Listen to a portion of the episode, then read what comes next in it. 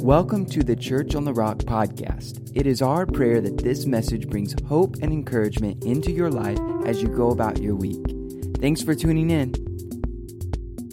All right, Romans. We're going to get right down into it because we've got a lot of terrain to cover today. Romans is a letter written by the Apostle Paul. Paul wrote 28% of the New Testament. So Paul is a prolific writer of Scripture, and this is his second longest letter that he wrote, and as such, it sits as the cornerstone of the themes and the ideas that are found in many of his other letters. Martin Luther, the German reformer who nailed his 95 Theses to the door of the Roman Catholic Church in the year 1517, he believed that all Christians should memorize the book of Romans. We're not going to have you do that. Unless you would like to, then go ahead and do that. But this is how importantly Luther viewed the book of Romans. Dr. Lloyd-Jones, a Welsh minister, called Romans the Mount Everest of Scripture.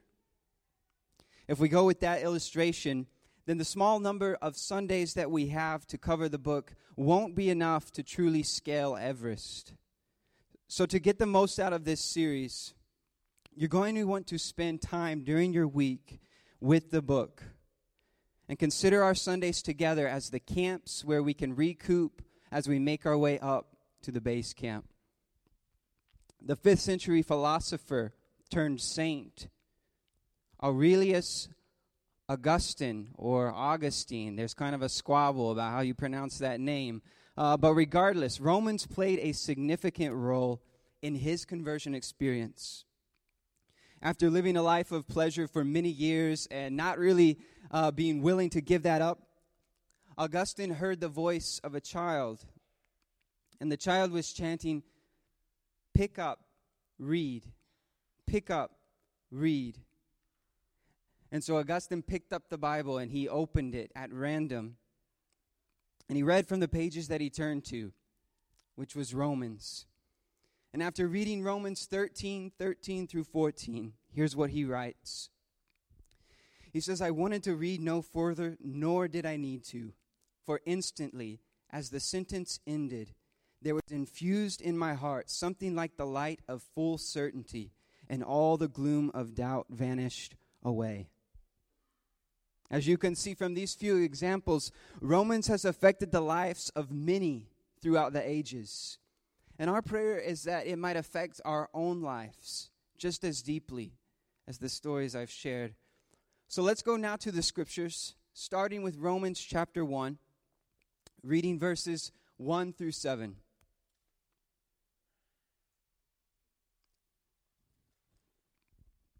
It says, "Paul, a servant of Christ Jesus, called to be an apostle and set apart for the gospel of God, the gospel he promised beforehand through his prophets in the Holy Scriptures regarding his Son, who as to his earthly life was a descendant of David, and who through the Spirit of holiness was appointed the Son of God in power by his resurrection from the dead, Jesus Christ our Lord. Through him we received grace and apostleship to call all the Gentiles to the obedience that comes from faith for his name's sake. And you also are among those Gentiles who are called to belong to Jesus Christ. To all in Rome who are loved by God and called to be his holy people, grace and peace to you from God our Father and from the Lord Jesus Christ." I'm a big fan of Bob Dylan. I think few songwriters have surpassed his ability to write such timeless and resonant lyrics. So as I was driving in the car and I was thinking about Romans after doing all my reading and research and just pondering this message, Dylan's song, "The Times They Are Changing," began to play on the stereo. The song was released in 1964, and it was obviously part of the major protest movements occurring during that period, but agree with the song or not, as I heard Dylan sing over and over, "The times they are a-changing," it began in my mind to echo the voice of Paul in his letter to the Romans. Because at the baseline, Dylan's saying that there's something new happening. There's a big change taking place, and if you don't wake up and see it, it's going to pass you by. You're going to miss it. And I believe that Paul writes something similar. What intrigues me about this song, too, is that it's about change. It's about a forward mobility. And yet the arrangement of the song harkens back to an older time, to folk music and peasant tunes. And in the same way, Paul writes of change and of newness, all the while linking it to what's come before, something older. He's writing probably in AD 57 from Corinth to a series of house churches that had been established in Rome by Christians who had witnessed some of the events that we read about in the book of Acts. Though a Roman citizen, Paul had never actually been to Rome upon the writing of this letter. But that's not to say that he wouldn't have been aware and familiar with the culture of the most powerful city of the day. And so before we take a look into the text, let us become more familiar with where the recipients of this letter were living. Rome was the cultural center of the world. Their accomplishments were extraordinary. On the screens, I have a model, if we could show. I have a model here. This is called the Circus Maximus. It was built for chariot racing all the way back in the 6th century BC. It's huge. It's astounding what the Romans accomplished. Next, I have a photo here of the Oculus of the Pantheon. Pantheon meaning temple of all gods. This was probably completed in AD 126 after this letter was written. The oculus there is the circle at the very top. It's 27 feet in diameter, and it allows the sun to come in and light the building, and when it rains, the rain falls in to the floor and then drains out the floor. It's a remarkable feat. I have another photo of the Colosseum, where gladiators would provide the violent entertainment for over 50,000 people.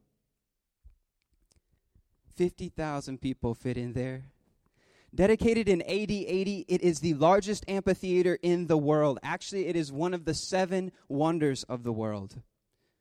The Romans were an extremely accomplished group of people, and many of the advancements of the Roman Empire were advantageous to the good news going out to the world. For instance, the Romans developed the lingua franca, or the common language, that established Latin and Koine Greek as the official languages to facilitate communication between peoples who didn't share a native tongue. What's interesting is those two languages correspond to the translations of the Hebrew Bible, or the Old Testament, both the Vulgate in Latin and the Septuagint in Koine Greek. So as you can see, this helps the Bible be spread throughout this region. The Pax Romana, the Roman peace, it aided the Romans in achieving their greatest territorial reach, encompassing up to 70 million people in their empire, 1/3 of the world's population. The Pax Romana came after Rome had been at war continuously for 200 years. And then this period of peace came that lasted 206. There had never been peace for so many centuries ever. And so many considered the Pax Romana to be a miracle.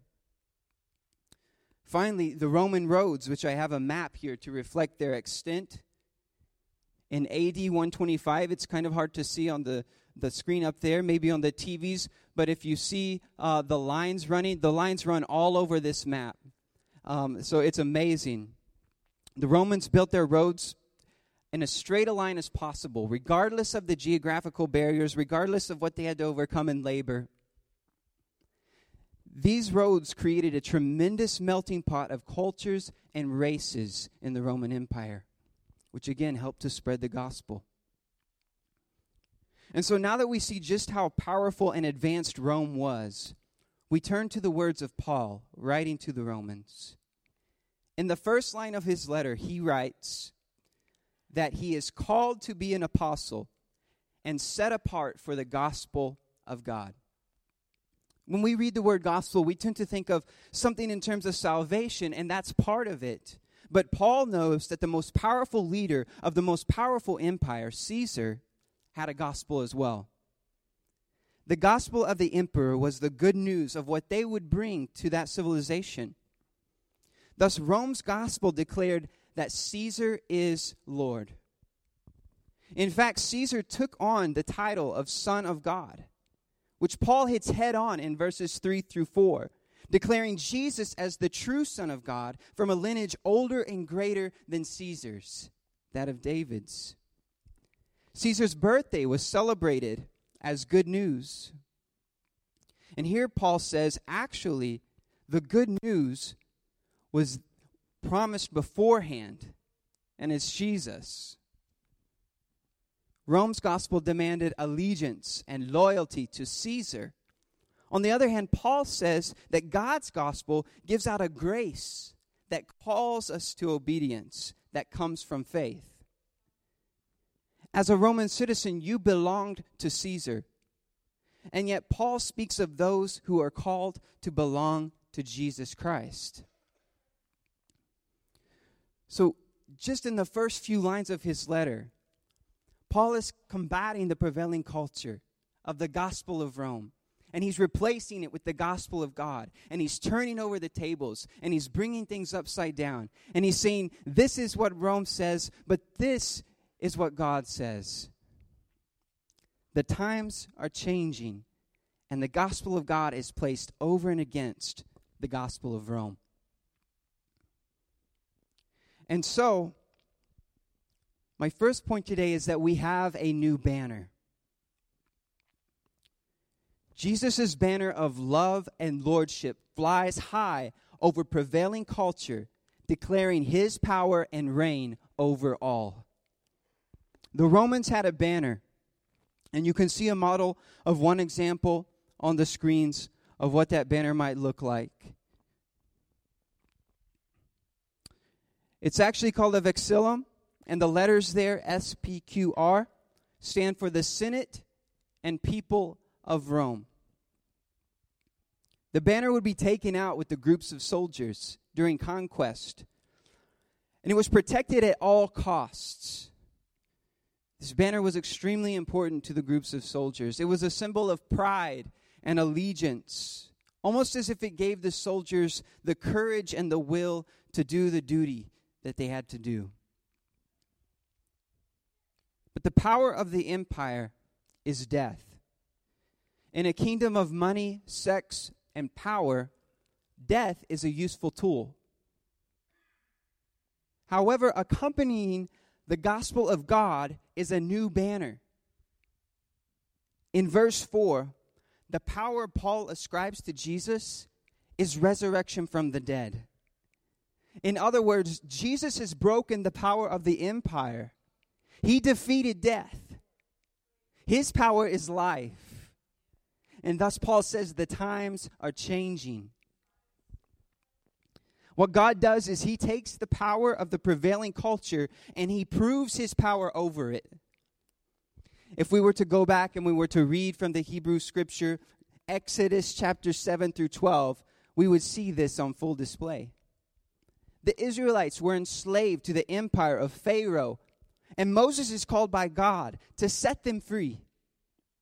And as Pharaoh stubbornly rejects this freedom for the Israelites, God begins to bring plagues upon Egypt that demonstrate his power over prevailing culture. Each plague says something to the effect of, I'm more powerful than your God of the sun. I'm more powerful than your goddess of the sky. I'm more powerful than your God of the crops.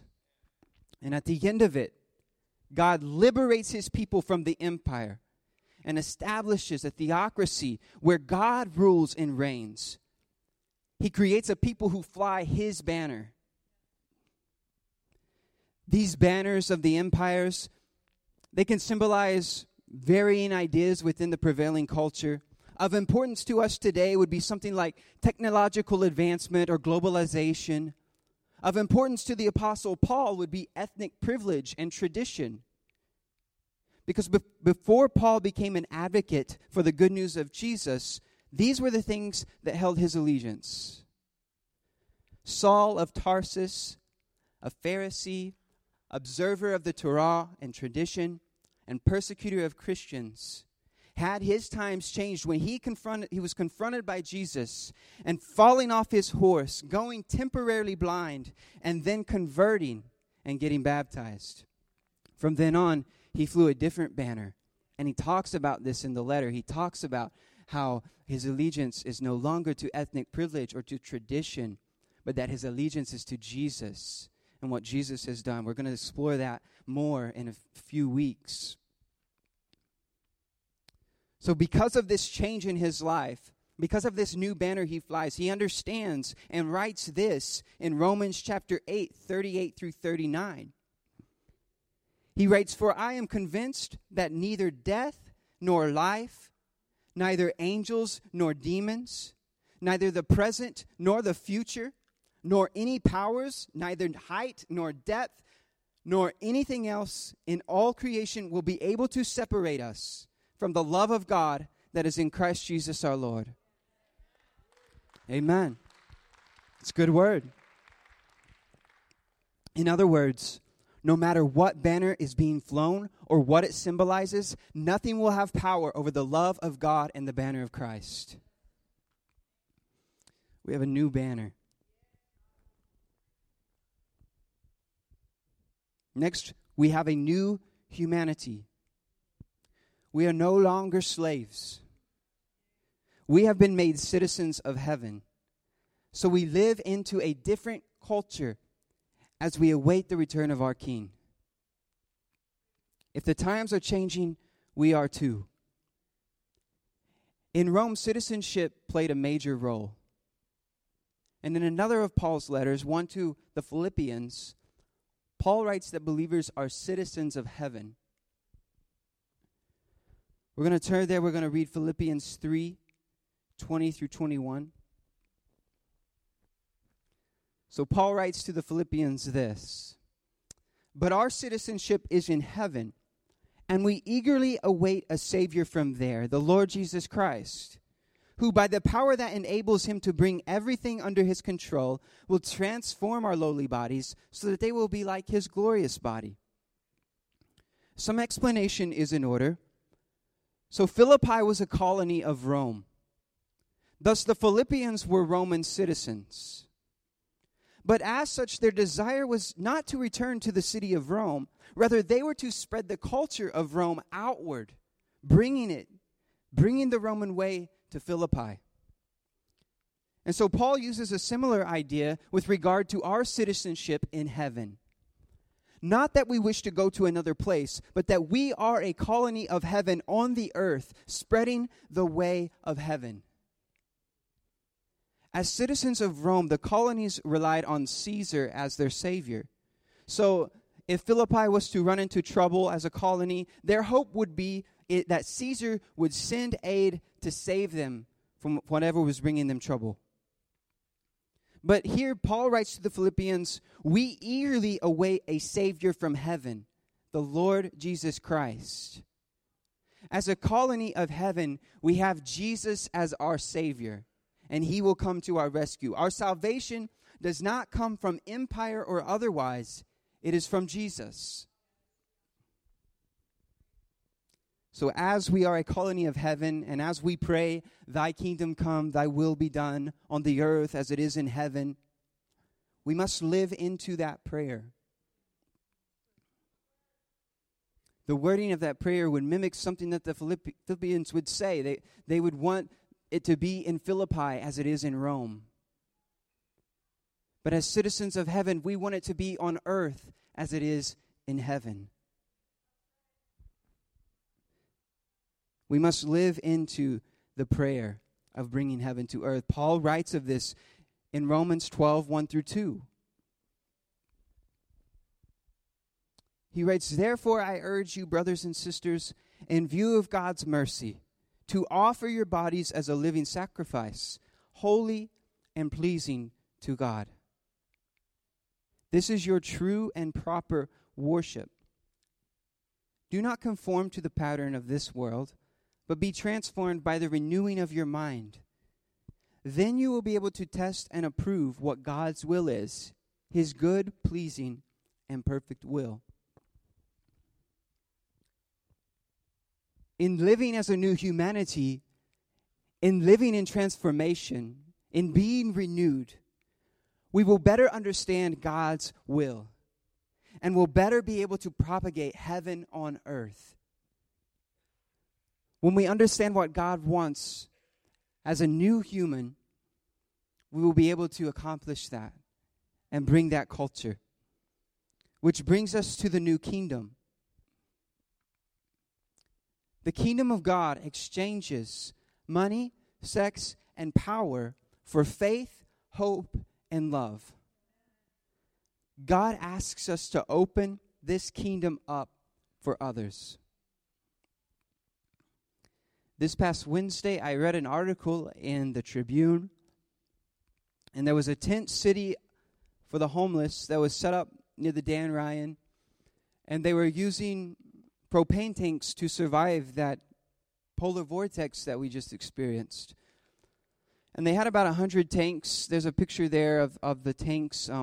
So one of the tanks exploded, and so the tanks had to be confiscated. But there was someone unnamed who paid for these 70 people to stay in a hotel for the rest of the week. And this, I believe, is part of what it means to live in a kingdom of faith, hope, and love. In this kingdom, we counter prevailing culture through obedience to the way of Jesus. If we could read some of Jesus' words in Matthew 5, 13 through 16.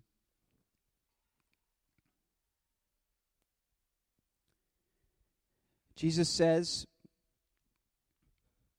"You are the salt of the earth, but if the salt loses its saltiness, how can it be made salty again? It is no longer good for anything except to be thrown out and trampled underfoot. You are the light of the world. A town built on a hill cannot be hidden. Neither do people light a lamp and put it under a bowl. Instead, they put it on its stand, and it gives light to everyone in the house. In the same way, let your light shine before others, that they may see your good deeds and glorify your Father in heaven." This type of new kingdom that Paul is speaking to and that God establishes is salt and light. This kingdom opens up taste buds to the goodness of God. It opens up eyes to see his glory. In the Message Bible, Eugene Peterson puts verse 16 like this. He says, "Now that I've put you there on a hilltop, on a light stand, shine, keep open house, be generous with your lives. By opening up to others, you'll prompt people to open up with God, this generous Father in heaven." The kingdom is to be opened up. And Paul gets at this again and again in this book. We're going to see that. Because in Rome, there were Jewish Christians who had returned, and there were Gentile Christians, and they were rubbing shoulders with each other, and they didn't agree with each other, and they didn't understand each other. And one probably thought they were better than the other, and vice versa. The Jewish Christians were for keeping the law. The Gentile Christians were for just relying on grace and faith. And so Paul is trying to open this kingdom up. This kingdom is to be opened up, open doors and open hands. The Roman Empire expanded their kingdom through domination and death. But God's kingdom expands through generosity and life. Towards the end of his letter, Romans 15, 7 through 9, Paul's kind of addressing this issue that I brought up about Jewish Christians and Gentile Christians. And he says, accept one another then, just as Christ accepted you, in order to bring praise to God. For I tell you that Christ has become a servant of the Jews on behalf of God's truth, so that the promises made to the patriarchs might be confirmed, and moreover, that the Gentiles might glorify God for his mercy. As it is written, therefore I will praise you among the Gentiles. I will sing the praises of your name. See that Christ became a servant of the Jews to open up the kingdom to both Jews and Gentiles. He became a servant. At the very beginning of this letter, Paul calls himself a servant of Christ. We open up the new kingdom by becoming servants, by serving the world around us in obedience to Jesus. We spread the good news of God's gospel by becoming servants. It's totally countercultural to the way that Rome would spread their gospel. It's completely different. It's not that we have an emperor who is forcing his hand upon us, who is demanding our allegiance, who is calling us to a duty, and who is making us do that with the consequence of not doing it being death. No, we have a loving Savior who is inviting us in by his grace, and he is calling us to belong to him. And as children of Jesus, as children of God, then we serve him in that capacity. We serve his world. We spread his kingdom. We become new humans. We fly a new banner. I think if you survey the whole book of Romans, you begin to see that this is what Paul's getting at. His main concern in Romans, over and above doctrine, over and above theology, which Romans contains a whole lot of that.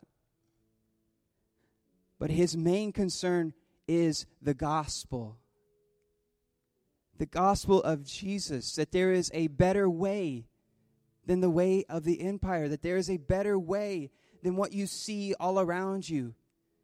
There is a better way. There's a new kingdom. You're a citizen of a different kingdom. And it's because of Jesus. It's all because of Jesus. And like this scripture says, accept one another just as Christ accepted you. So if it's all because of Jesus, then we should be open-handed. We should have open doors. We should do as Jesus did. The reason that Paul wants to drive home this message so much is because that Rome is going to be such a powerful player in the spreading of the church. Paul wants to see this gospel go forth to all nations. And the Romans have to grasp this idea. They have to grasp this concept that this kingdom has to be opened up to all people. And so Paul is sending them a letter to let them know this is all because of Jesus.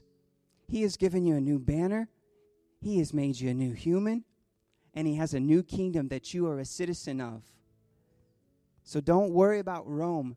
Don't worry about the prevailing culture. I have a different way. I have a different culture. And I have welcomed you in. The new banner that declares the gospel of God gives us the courage and strength to live as new humans in the service of Jesus for the sake of opening up his kingdom to all the world. So today, you may need to fly a new banner over whatever is holding power over you, or whatever you're currently giving your allegiance to. You may need to take that old banner down and raise the banner of Jesus over your life. Amen. Amen. Or maybe today you need the new banner to remind you that nothing can separate you from the love of God. Maybe you need to know today that you are a citizen of heaven and that Jesus is your Savior, not Caesar, not power, not money, not anything else.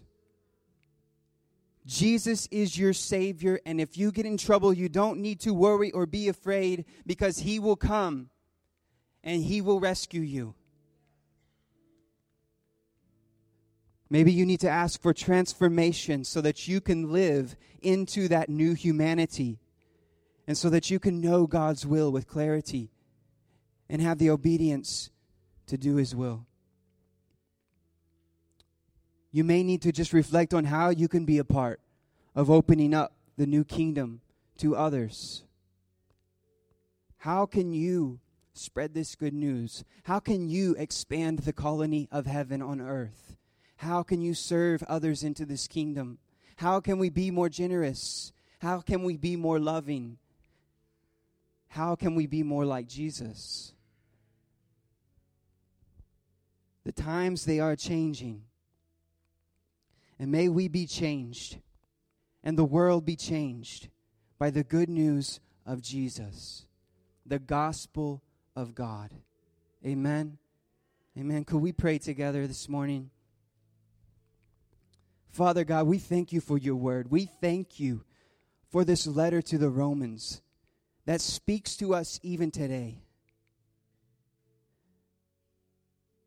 God, even though it was written so long ago, it resonates as truth in our hearts and in our lives today. The Scripture has a powerful way of transforming us, of opening up our eyes. And so, Lord, we pray today that this book, as we read it, as we pray with it, as we learn about it on Sundays, Lord, I pray that it would just embed itself into our DNA. God, that what you want to speak through the book of Romans, Lord, that it would stay with us. God, that these words would penetrate our hearts, God, as it is your word, as it is you speaking to us. And Lord, I pray that you would give us an understanding, and Lord, that you would give us an obedience, Lord, that we would take the things that we learned, that we would take the truths that you've given us, and God, that we would put them into practice. And God, that we would become better citizens of heaven, that we would become better followers of Jesus. God, I pray that you would transform our minds, God. And Lord, that we could trust in your power over the prevailing culture. Lord, that we could trust in Jesus as our Savior. And Lord, that all anxiety and all fear would be removed because of that new banner that is flying over us, the love of God. And Lord, I pray that your church worldwide, God, I pray that we would be known as a people who are open-doored, who are open-handed, who are willing to serve, who are willing to give, who are willing to open eyes to see that there is a better way, that there is a better way to doing life, that the culture around us, that the empire around us, that the powers that be are not all that exists, but God, there is a power far greater and far better. And Lord, I pray that with our lives, we would let our lights shine, that we would declare that truth to the world, that we would declare that truth in the streets, that people could see that this is what you have done, that there is no greater love than what Jesus did for us. So, God, we thank you for your word today. We thank you for your word. For more information and to stay up to date with what's happening in the life of Church on the Rock, please visit us on the web at cotrag.org. Thanks again for tuning in.